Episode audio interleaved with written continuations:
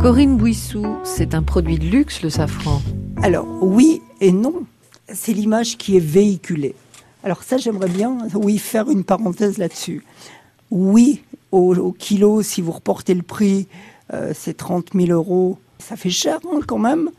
Euh, mais qui va aller acheter un kilo de safran? Je connais pas beaucoup de gens. J'ai eu une fois une demande d'un kilo de safran que j'ai évidemment pas honoré. Donc, euh, et puis même si je l'avais eu, j'aurais pas, pas donné à une personne, voilà, parce que ça vous le faites une fois et puis après c'est fini. Bien utilisé, on met très peu de safran. Le tout, c'est de le faire infuser. Donc vous allez mettre quelques pistils par personne et par plat.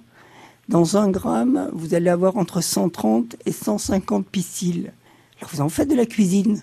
Alors même si vous achetez un gramme de safran en sachant que vous allez le conserver 4, ans, à peu près, ben, si vous reportez 30 euros sur 4 ans, ça vous fait pas cher la cuisine quand même. Non.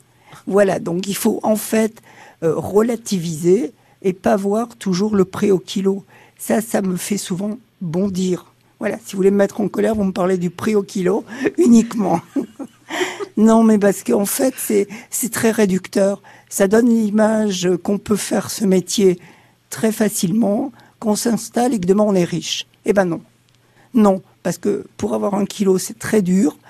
Peu de gens y arrivent et peu de gens vivent complètement de ce métier.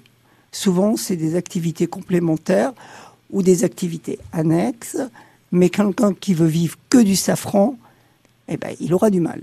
Donc il faut arrêter de véhiculer cette image de luxe et uniquement que d'argent.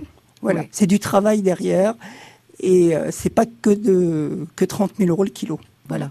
C'est surtout de la passion. Moi, c'est de la passion, évidemment. Et comme beaucoup de métiers d'ailleurs, quand on le fait bien, c'est parce qu'on le fait avec passion.